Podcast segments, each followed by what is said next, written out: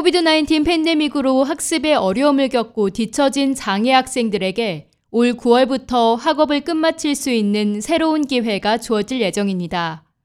안젤로 산타바르바라 주 하원의원이 지지하는 이 조치로 뉴욕에서 장애를 가진 학생들이 개별화된 교육 프로그램을 이수하거나 23살이 될 때까지 교육을 이어나갈 수 있게 됐습니다. 이 법안은 팬데믹으로 학교가 폐쇄되고 원격 또는 온라인 수업이 진행되면서 학업을 마치기 어려운 환경 속에서 1년여내 학습 프로그램을 이수하지 못한 학생들을 돕기 위한 방안입니다. 9월부터 21세가 된 장애 학생들은 2022-23학년도 학기에 등록해 학업을 마무리할 수 있습니다. 여기에는 청각 또는 시각장애를 가진 학생, 다중장애를 가진 학생을 포함해 독립적으로 컴퓨터를 사용할 수 없는 학생 등이 포함됩니다.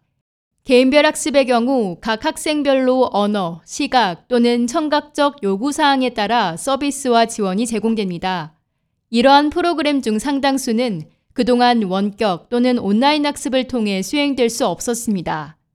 산타바르바라 의원은 어려운 시간에도 불구하고 취약한 학생들이 뒤처지지 않고 그들이 마땅히 받아야 할 지원과 기회가 주어질 수 있도록 개별적, 집단적으로 가능한 모든 것을 해야 한다고 주장했습니다. 대부분의 학교는 팬데믹 기간 동안 온라인 교육을 수행했으나 많은 특수교육 학생들은 원격 학습에 참여하거나 온라인 수업에 적응할 수 없었다며 어떤 이들에게는 그들이 받을 자격이 있는 교육의 마지막 기회를 잃는 것을 의미한다고 덧붙였습니다.